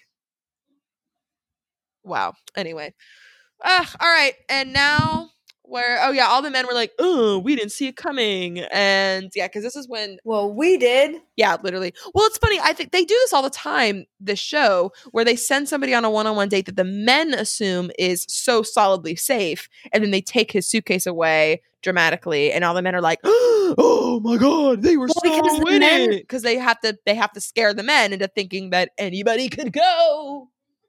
But it's also like the men don't ever see like you will never see my one-on-one time with the bachelor. All you have is my word, and of course, I'm going to sit there and say, "No, we have such a connection." yeah like oh and then when he was walking out with tayshia he said wow is this real and she says yeah it is and he goes are you sure and she goes yes Oh, what? I'm He sure. doesn't understand consent. wow amazing how someone who Who has sexual assault allegations can't hear no and be like okay Woo! All right. So now we're on to Bennett, and they are on their two on one, which is a a surprise two on one. This isn't even a sanctioned normal in the dates, like because usually the way a two on one works is that they are gonna have they have the group date announced, and like yeah, they have the group date announced, then they have a one on one announced, and then there's two people left, and they know they're getting the two on one, and they have to sit with each other the whole time, and their their drama stews while everybody else is out on their dates. But this time, it Well, was you a- know, this was like in- completely intentional because they didn't want to have to set up a whole ass date. They're running out of ideas. Yeah, I completely agree. And what are you going to do? Two on one dates are also useless as far as like all you do, all they do on a two on one is take you to a dramatic looking place. Like I'm thinking about um Taylor and Corinne when they left her on the island. swamp. Yes, or the and or the swampy. or it was well, that's what's like so interesting about So this is where I start really thinking about Bennett and how much I would love to speak to a professional about like their opinion on his behavior and his antics that were shown because at this point like I don't care how confident you are you're being ambushed with a two on one, so you have to know deep down on some level that this is not a date; it's an execution, and also like, that you are not an innocent party if you are on the two on one. Like that's the whole fucking point is that the two on one is that both people are wrong. Who's going to convince the bachelorette that they're the least wrong? That's like every fucking right. two on exactly, one in history. Though. So that's what we said last week. Like if you qualify for the two on one, you are never going to win because you, you can only qualify for the two on one if you are a problem. And the only way you win is yeah, you get a rose, but usually you're home you're going home in the next one or two weeks. You might be able to skirt by one week later just because someone else is more dramatic than you that week. But like you are not eligibility is a death sentence and period. also doesn't matter lie, how you come out of it. not gonna lie bennett out here out here on his instagram following at bennett for bachelor. Bennett you're on a two on one you will literally never be on the bachelor. Because even nick viall the bachelor franchise's biggest like male male villain that got lead roles. Because obviously there are like luke p chad there are worse male villains but like the, the men who got because Nick got his redemption arc, right? He got to be the the bachelor, but he didn't. He never ended up on a two on one. He was he was the the runner up twice. There's no way a bachelor will come from a two on one date. Like Bennett, bye buddy. You will you will be forever known as this rich asshole who started off with endless love and then your fucking fame your your impression on people devolved like it's it's actually wild to think about. I can't. I have to skip through his stories now because they infuriate me. He is so much. So, but let's see. Let's see. Let's find out what some of his quotes, his uh fun little quotes. This is okay. So Noah's Scorpio started showing in the pre-date part where they're talking about the date, but they're not on it yet. Noah says, um, that Bennett is, uh, or, or Bennett is just being all confident bullshitty. But then Noah is saying that Bennett is a slick guy. He's smart. There's no room for error for me with this like date. And this is where I was like, ooh, this is a Scorpio pep talk, like for the mirror. You know what I mean? This is what Scorpios say to themselves. There's no room for error. they you know your you know your enemy. He's slick, he's smart, no room for error. I got this. Like but well, what's so interesting too is that we uh, we get cut to a talking head of Ed, and Ed is confirming everything that Noah has said. I must have been checking out because I literally don't even remember Ed. Like I said in the beginning, I don't even remember remember Ed being in this fucking episode. So please tell me what Ed said. I think I was freaking oh, no, I mean, out. Like Ed just basically confirms that, like, yeah, like Bennett, the same type of shit. Like, yeah, Bennett talks to Ed to everybody. Like, he talks down to Noah a lot. Like, confirming the fact that Be- Bennett is not innocent. Like he is a shit stirrer. And if Ed is saying that Bennett is a shitster and that they've been like weird sidekicks, you know, like Batman and Robin or whoever. Yeah. Um, you know that means something. Yep. Especially yep. with the deny, deny, deny, deflect, deflect, deflect it's strategy that Bennett has um fallen so, into. So now let's talk about the gift. Because this date is fascinating because they put these two men together but they don't bring tayshia in. Like so there was there was about 12 minutes of the episode left when the date started or the whatever date you know two on one moment. And we got 2 minutes total of tayshia. And everything else was just Noah and Bennett. And Bennett comes out with this gift and so I will say that I made a note, very specifically in my notes. I have a sentence that I wrote while Bennett was carefully placing the tissue paper into this pre-wrapped box. And I literally was like, Bennett is packing a gift? Question mark. Oh, so you're like a manipulator, manipulator. Because mm-hmm. I initially thought that he was packing the gift for Tayshia. And I was like, I know you now. Now that I see you packing a gift, thinking that you're gonna leave, and I like thought that it was for her like a weird like under the table bribe. Yep. Um I was like, oh, "Okay, Bennett, like I know ex- I I And he even admits it later when he walks in with it and she's he's like, "Oh, is that for Tayshia?" He goes, "No, it's actually for you, Noah." And that, when he said that, my brain was like, "Oh my god." Like so th- That's what I mean. Like this was just like staggering red flags. Like This because at is- first you think like, oh, it's a red flag because it's this, and you're like, oh no, it's a red flag because it's worse, I- and then it yep. keeps getting worse and worse and worse. and everything is horrible. I just also need you to know that this, like, I know I've been saying it over and over about Bennett, but this is possibly the most. I wish I could, like, we should just, I- I feel like I could audio compile every episode I say this, but this is the most cancer stellium thing that this man has done. This gift situation, there's a quote that he says, I'm not trying to belittle, belittle you. I'm trying to love you up. That's I is straight up. that is literally the worst of the worst side of cancers is that because they're like I'm not trying to tell you how awful you are, but I'm trying to love you and smother you with my love so that you but he's doing it in a weird way. I actually feel like he's probably a Virgo rising. That's my guess on Bennett. Um the way he he presents himself and acts and is very calculated and critical. Like I'm getting very Virgo rising vibe, but also then he would be ruled by his Cancer Mercury. No, I don't know if I like that. What's his Mars? Bennett. Oh, Miso is holding my paw. Oh, thank you, Miso. He stretched his little paws out for me. Okay, Bennett. okay, all right, all right. There is only one option. He is either a, he is, okay. No, I guess there's a couple options, but he Happy is. birthday. Oh, hee! It's my birthday! Thank you, everybody. Thank you. Thank you. Thank you. I was born at 6 p.m. though, so it's like, ugh. yes, happy, absolutely happy birthday to you. Um, speaking of, actually, no, fuck, I'm gonna have to cut this out.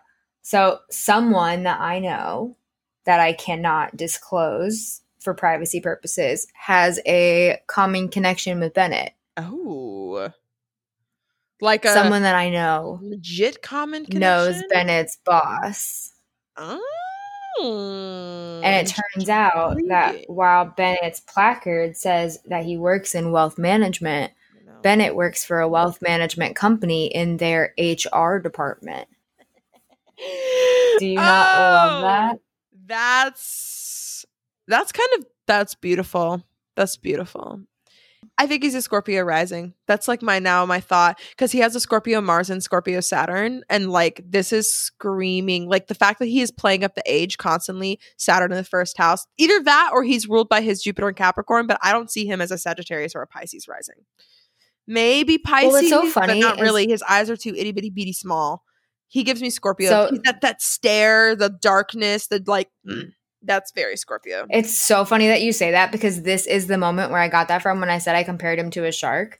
Because I literally wrote like during this conversation, they had like he does during this conversation with Noah when he's like starting to actually fight and like get aggressive and insult him, but like kind of sort of subtly like trying to do it under the radar. Uh huh. he, his eyes like his eyes just glaze over. Like they just turn pitch black to me. And like you said like no light is reflecting Yeah. off of them. Like they are just black beady little eyes. Yeah, I'm. and then this Scorpio is when he says gotta be it. this is when he says that like he's not trying to be an asshole. He's just trying to like love him up. And all i could think of is like you're on a show where someone is trying to find their husband and like the future father of their children. And i'm going to tell you straight up i don't care about anything else that bennett has to offer. If that's if that is the future like if Nope. if that's his idea of loving someone up i would never want him to be the father of my That's children literally disgusting because so the gift he opens. So first of all, he explains the Oh gift as a gift for you, and then Noah kind of reaches for it, and he's like, "Oh well, I was gonna, you know, I'm gonna maybe I'll open, maybe I can open it up and give it to you, or do you? Oh, do you do you want to open it? I mean, that is how a gift works." But then he's like, "Nah, you you you can explain it," and he sits back and down, and well because he knew that he had to explain it Yeah, there was no context none of that shit have made sense I actually wish though Noah would have been like, "Nah, man, I want to open it. It's my gift." that would have been actually that would have been better in my opinion. Power honestly. move. That that I that I think there must be something in Noah's chart. I wonder what his rising is, but there must be something about Noah that has him very meek because he is not. He's a little honestly. Noah's a little bit all talk as far as like his huffing puffing earlier in the beginning. Remember? Um, he is a twin, and I think he's a younger twin. Hmm, intriguing. So, but I'm intrigued. But this gift is a red bandana for no blood lost or and because you're gonna go back to Oklahoma. They also have like some weird cowboy Yeah, connection. Who fucking cares? Then Noah just posted a picture of him wearing Oh said bandana, so I think oh my god, I'm gonna go look. Oh my god. Yeah, Um, even though I don't want to follow Noah because I think he's pretty Trumpy, but who cares? I'm not gonna follow. Oh, him, don't don't follow look. him. No, Isn't his yeah. Erb? His last name is literally Erb. It's on his story. Oh yeah, I was gonna say it's not on his Instagram. Oh my god, he's literally on a cow farm. No, yeah, it's on his story. Oh my god, um, he says third he's picture. It's like a flattered and he ats.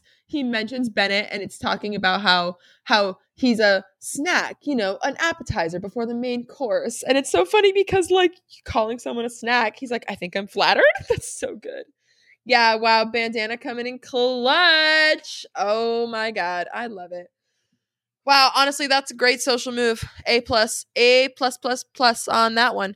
But but he is still a little bit like this was premeditated like this the social part that's after he's been thinking about it forever Oh, yeah. No, we're not it. cutting him any Right. slack. but bennett is the one who sits there and is like yeah let me pull out this bandana then let me pull out my mustache socks that i was wearing i i, I was wearing when you arrived uh they've been washed but just to remind you that because the bandana is the only thing because he's so smart. He literally oh, not smart. It's like evil smart okay? It is super villain smart okay?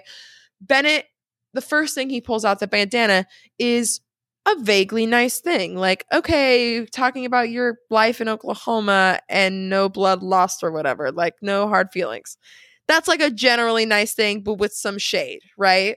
And then the second level is here is this mustache socks, which are mine because you need something from me, a distinguished man. And then you need to, the last thing he says is the zinger of, to remind you that a mustache doesn't belong on your face and only on these socks. like, Dude, this shit Bennett was really cold. started Like, me I was like, way. sh- I felt a shiver. You know what I mean? This shit was literally so cold. So, and then the last book or the last moment, which I would like to just give a shout out to Taylor Nolan from Nick Viall's season. Uh, from the first, the, the the originator of the emotional intelligence conversation against her and Corinne, which led to their two on one. Literally, this show just mm, it just keeps gi- it just keeps giving. It turns over the stuff. You watch it enough, you're just deep into it. And I just, with the second that happened, I was like, oh my god, I wonder if Taylor is freaking out. Actually, I should look at Taylor. Taylor would be hilarious if she posted something about that. But because she had her Bachelor in Paradise intro was her hiding behind a book about emotional intelligence. I wonder if it's the same book. I wonder. Oh my god, I'd be thr- okay. We have to. I have to rewatch, or you can. Someone we will have to rewatch and find the book. I would love that. Would be perfect social content back to back. Okay. I'll find it. Um, I got it. because he does briefly, I think, flash the cover barely, and she has the cover of her book. Either way, those two next to each other would be mwah. Um, but so the bad book about emotional intelligence about how he has none, and these are the four qualities of emotional intelligence, and you are lacking in all four. Wait Stop. a minute. Oh no, what? Okay, What? so um, I went to Taylor's Instagram and she didn't post anything on her grid, but I went to her stories. And two hours ago, so after the the first airing of the East Coast was over at like ten oh seven, She's in. A, she posted a LA, picture of though. her. Oh, but we the East Coast it was finished, Yeah. so people had been watching it, and it was like I was gonna skip watching this week, but based on the number of tags that I'm getting right now, it seems like I really need to watch tonight's episode of The Yes! Bachelorette. Yes. And then she put up a poll, and she literally attached a poll to it. So I'm, wait, I'm gonna answer the poll and see what the percentages are. yes. Wait, where is it? Hang on. 84% are people people are saying that yes, Taylor Nolan needs to watch tonight's episode of The Bachelorette. Yeah. Wow. Wait. No. Hang on. I'm. I don't see it. That It's it's in there. She posted a lot of stuff this I know. morning. I'm literally tapping through. Oh, I see it. Yes. Oh my god, that's amazing. And I'm sure for that exact reason that you brought up, because like she is Yes. the originator of the Every- Bachelor Nation emotional intelligence like discussion. she, it used to be in her. It hundred percent used to be in her bio. I'm sure. But anyway, so that was hilarious. I mean, hilariously evil, and he basically is just telling him this is this this third present, the third level was just full drag. Um, and I said that his cancer is jumping, and that this is the worst thing that I have ever seen. I literally wrote, I'm like, okay, so my next um note started after Tayshia walks in. Oh wow! Well, I have a lot of notes before that. I go. Okay, okay, so go ahead. I so so his um he- Noah mentions that he must be intimidating if he's like, oh, if you're threatened by me, I'm and I'm 25 and you're so threatened by my connection with Tayshia. And honestly, I think it is smart that Noah keeps turning it back to the connection with Tayshia and not some weird age off, which is what Bennett's doing. And then I kind of am annoyed that I didn't get the lead in, the full exact quote lead into this, but Bennett says, I am fully aware of everything that I am. oh my god. I remember this because this is what I was going to put on the story when I put the picture of him as Patrick Bateman. And I'm, I was oh going to be Oh like, yeah, God, Bennett, now we are too. That's actually so. That's such a good caption for that. But I couldn't, I couldn't like figure out how to word it. But No, yeah, all I you remember have to do is put that quote as the caption, as him saying, "Like I am fully aware." Uh, literally, oh my god. But anyway, okay, I'm with you though. I'm with you. All right, but they keep fight. Yeah, I'm literally they just fight forever, and then yeah, now wait. So what was your last note before? Because I was just like they keep fighting, and it's so fucking cringy after that quote. Because that quote sent me. I was like. Wow, Bennett, because this is he got he, this is he was getting cocky, and he essentially is he's the expert gaslighter in explaining around everything. I wrote in all capital. I wrote in all capital. Like so, so they're arguing and it's going on and on. And it's pretty much the same conversation that they've been having. Yeah, Like, it's Bennett is putting down. Noah, and then he's telling Noah that he's not putting Noah down, but then he's putting Noah down, and then ta- claiming Yeah. that he's not. Like typical gl- gaslighter shit. And Noah isn't getting Um, in many words, or at least we're not seeing many words. Like the producers are not giving us words from Noah. So even yeah, if, we're not seeing a, an equal conversation. this is very one sided. and this also the way that Noah, so it's actually so funny. The way that Noah looks while Bennett is speaking to him reminds me of how I look when my mom is going off at me about, is literally is gaslighting me, but, which happens all the time. Um, but like it's so fun like when any when you're sitting there and being gaslit and you can see it and you know and you're not actually falling into it because I think at this point Noah is very clear like okay this guy's just literally trying to fuck with me. And he's sitting there kind of glazed eyed but it's kind of like yeah, all right you buddy you done buddy? Like I'm waiting for him to be like you you, good? Was that Well, he even says he's like, "Are you gonna let me talk when you're done with this? Like, I'll listen if you're gonna let me respond." Yeah, because Bennett, I think, as again, because Bennett knows he's like, I have to fill words with drama for screen time to keep my face on this no matter what. He wants to win the post game as far as like he wants to win the fans. Well, it's also an arguing tactic, yeah. Yes, when you're like super true. immature and you don't have a leg to stand on, because it's like if I keep applying the pressure, eventually you'll either give up or you'll get exhausted. Yeah. Right, exactly. But as long as I keep talking and as long as I keep like pushing you down, you'll stay down and I'll have the upper hand. As long as it's, he's fucking filibustering. Yeah. Yes. exactly.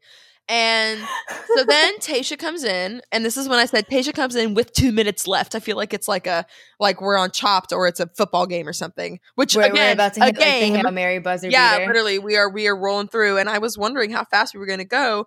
And Well, when I saw her walk in, all I was hoping I was just like, please God, let her have been watching. oh my Like god, this has been, been amazing? so weird. Just sit her in we've been corner. getting a lot of but it's like because of the way that this is being filmed this is obviously not a normal season and they've had to adapt to being at la quinta and all of this shit we're getting less like actual show type footage and we're getting more like cameras in the walls big big brother type footage so it wouldn't shock me if she was just like over under the tent where all the people are watching the screens or like where the Yeah, audio yeah, guys are yeah. and she was watching them talk like like it wouldn't have shocked me if it was a setup. Um, obviously that wasn't the case, God, or at least she didn't bring it up like if it was. I feel like if Um, Bachelor actually leaned into the fact that their producers are part of the show, then this would be a much better reality show. But, there would also never be any going back. Yep, I go, I know, I got, but I digress. So, but and this, I just think they're not willing to commit to that. Yeah, but anyway, but this part of the day is when, so she says Noah basically says all of the comments that Bennett has been saying about him, and he met he fumbles with it, and like he fumbled the number of the percentage. He said hundred and not zero, which you know it like, and he fumbled like he like small details that didn't matter, but Bennett Bennett corrects everything he says. No, I actually said this. I actually said this. And it's so funny because he I'm just like, buddy, you're digging yourself into this hole. You correcting yourself does not make you look better. no, I so I this is when I started saying like he said that um he he like literally said in front of Tayshia, like Noah's not going to end up with Tayshia. Like all of this shit, he's basically like making decisions. Yeah, yeah. For her in yep. front of her, or like predicting her future in front of her as if she has no say. Which is why I completely understand when Tayshia comes out and says like, "You are questioning my integrity, whether you yep. you clearly don't realize that you are, no matter how much he said it to you." Um, but I, I mean, I agree. I don't think that Noah is going to end up with Tayshia, no. but like I hope that Bennett is the one that but, leaves from this like weird little two on one. Yeah, but you don't. That's the thing though too about Noah is like, yeah, you know he's not going to win with Tayshia, but he he is an important piece of this game. Mm. Well, he also just like who, who is Bennett to say that? Like, who is yeah. anyone other than Tayshia to and, say that? Uh, yeah, and like you just got to go with the flow. You can't, and you can't, you can't show that someone like Bennett or or not Bennett, someone like or someone like Noah is getting to you.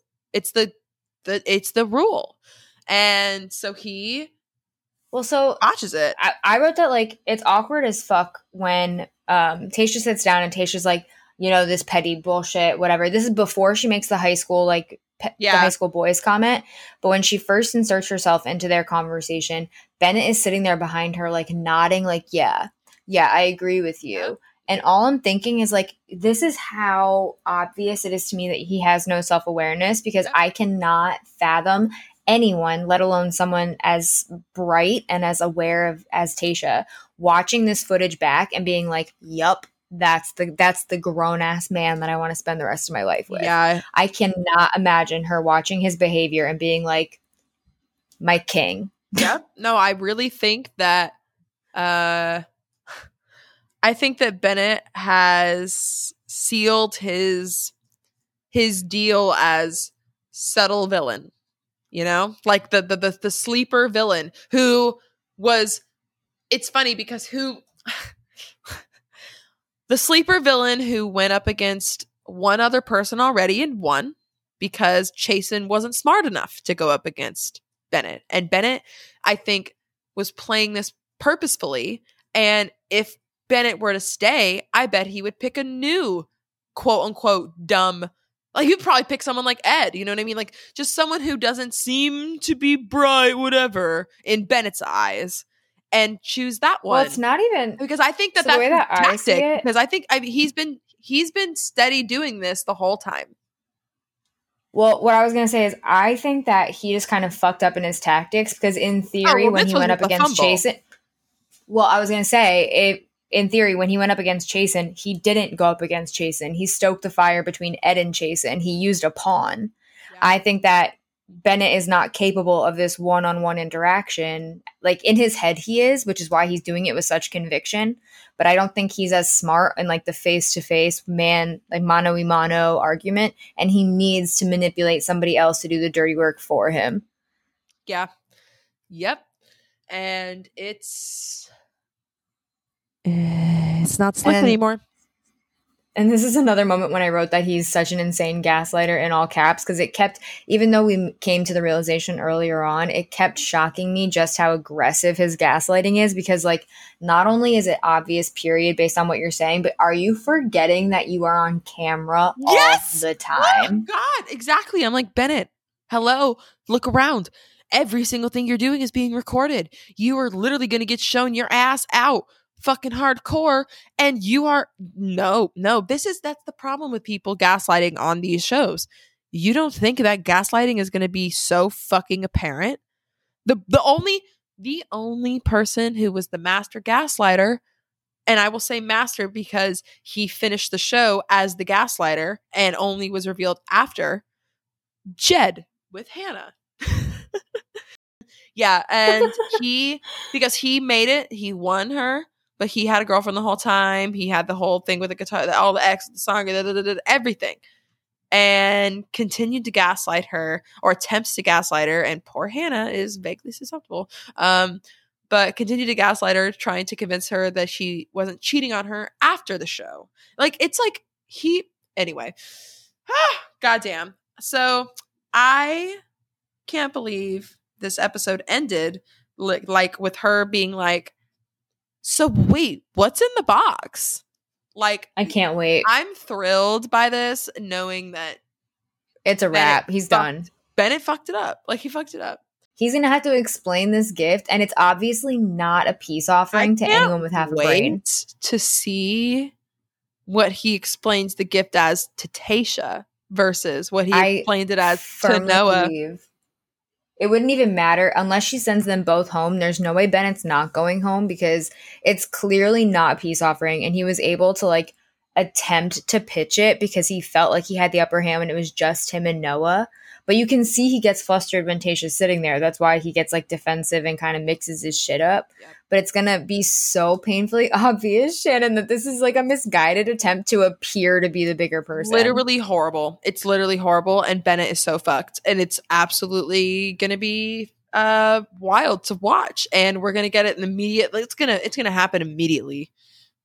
My prediction is that she's he's gonna start explaining and he's gonna be like fumbling and finding like he's not gonna be able to find a good way to explain it, and then Tayshia's gonna stop him midway through his speech and be like, "That's it." Yeah. Are you crazy? No. And then send yeah. him home. And I th- yeah yeah, and I and I think that Bennett is gonna be he's gonna just be like, I can't. I'm so surprised that I'm going home. Like I Tasha and I had such a connect. Like I I don't know. But it I was just looking out for her. Wild to me to think that this happens this way. We loved him and now we hate him. But also so does the whole internet. He was again, he's an expert gaslighter. So bravo to Bennett on being the insane supervillain and truly uh, good for him. Yeah. Yep. Yeah. Well, and now we get the preview for next week, which is uh looks pretty fucking psychotic honestly which it's like a lie detector test date which seems like it might reveal that Zac might have cheated. And then brendan is shown freaking out and crying over like a proposal timeline. Riley is also crying about something very dramatic and i missed kind of what it was. Um but yeah i guess we're gonna get a lot of dudes crying next week but it's uh is lit. it's really an emotional roller coaster. This season is not giving us any downtime to just like chill and absorb. Yeah, well, because they had to fit all of Tayshia season into however fucking long, you know? Loved this episode. Loved it. Loved it so much. Can't wait for next week. Yeah, it's gonna be fucking great. And you know, I, I, what I also cannot wait for is what Bachelor to go back onto fucking Mondays. Anyway, all right. Yeah. All right. Well, love ya. Love this Bachelor world. yeah. And we will be back next week. yes. Ugh, okay. Bye. Bye.